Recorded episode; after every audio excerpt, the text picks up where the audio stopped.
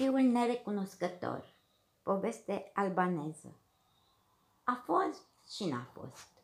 A fost odată într-un oraș un negustor prea cinstit, care avea legături de afaceri cu mai mulți prieteni din acel oraș.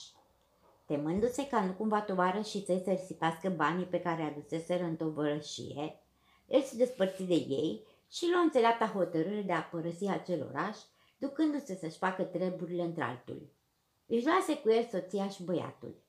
În acel nou oraș, el deschise o prăvălie care, încetul cu încetul, propăși dându-i mijloace să trăiască cu belșugare. Trecură 20 de ani de când înghebase treaba aceasta și veni vremea să se lase de negoț, să se mai odihnească. Iată însă că dintr-o dată nevasta lui muri. Trăiseră aproape 30 de ani în bună înțelegere. Niciunul dintre ei nu dăduse celuilalt cel mai mic prilej de supărare. E ușor de înțeles câtă durere a fost pentru negustorul nostru moartea femeii. Totuși, văzând că fiul său era de asemenea foarte îndurerat, el încercă să-și potolească durerea ca să-și mângâie băiatul. Mai ta nu mai e, îi spuse el. E o pierdere care nu mai poate fi înlocuită.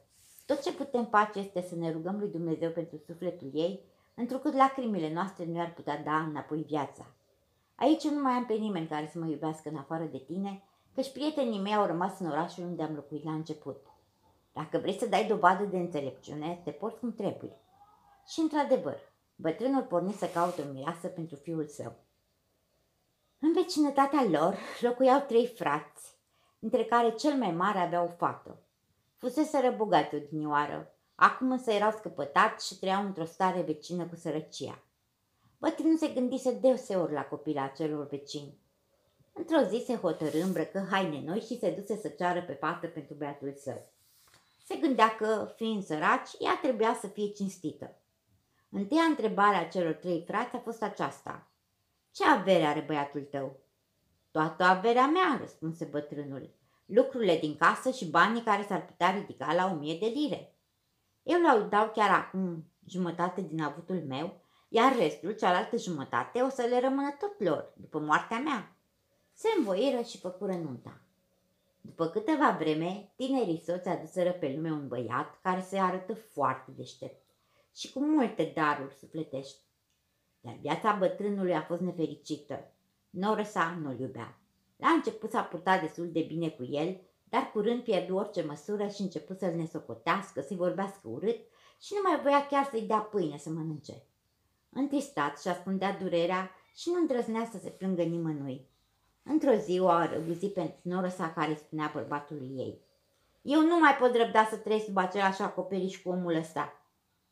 Și într-o bună zi feciorul bătrânului îl pofti să-și caute altă locuință, spunându-i că îl va ajuta să trăiască.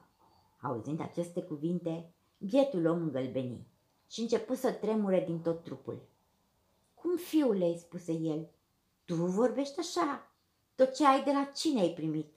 Nu mă goni, Dă mâna de post aici până când mi-a venit moartea. Gândește-te, dragul meu copil, cât am trudit eu ca să te cresc. Aceste cuvinte ale bătrânului au mers drept la inima băiatului, dar Nora nu voia să-l mai vadă. Unde vrei să mă duc?" mai zise bătrânul. Ce-aș putea aștepta eu de la străini când însuși fiul meu mă gonește?" Și vorbind așa, lacrimile îi curgeau pe obraz. Totuși el sfârși prin a-și lua toiagul și se ridică rugându-se lui Dumnezeu să-l ierte pe fiul nerecunoscător. Apoi îi spuse, uite, vine iarna și n-am nimic să mă acopăr. Dăm, rogute, ceva vechituri, ceva haine pe care tu nu le mai porți. Nora, care auzise această cerere, îi răspunse cu dârzenie că ei n-aveau haine de prisos. Atunci bătrânul se rugă să-i dea cel puțin o pătură de cal Fiul său, făcuse tânărului cu său copil, nepotul bătrânului, să-i aducă una. Băiatul, care auzise toate cuvintele schimbate până atunci, se duse spre grajd, luă pătura cea mai bună, o tăie în două bucăți și aduse una bătrânului. Toată lumea vrea să mor, strigă deznădăjdui bătrânul. Dacă până și copilul acesta mă urăște și îmi dă numai o jumătate de pătură, Fiul își certă băiatul că n-am plinit tocmai porunca ce-i dăduse. Am greșit, tăticule, zise copilul, dar aveam altceva în cap. Cealaltă jumătate voiam să păstrez pentru tine când vei fi și tu bătrân la rândul tău. Răspunsul acesta tulbură mult pe fiul nerecunoscător. Înțelese toată greutatea păcatului său înspăimântător. Cuprins de remușcare își certă nevasta și căzând la picioarele moșneagului, îl rugă să rămână cu el. Bătrânul rămase acasă și Nora se pocăi. Ei fură fericiți cu toții și noi vom fi mai fericiți decât ei văzând că s-a făcut dreptate.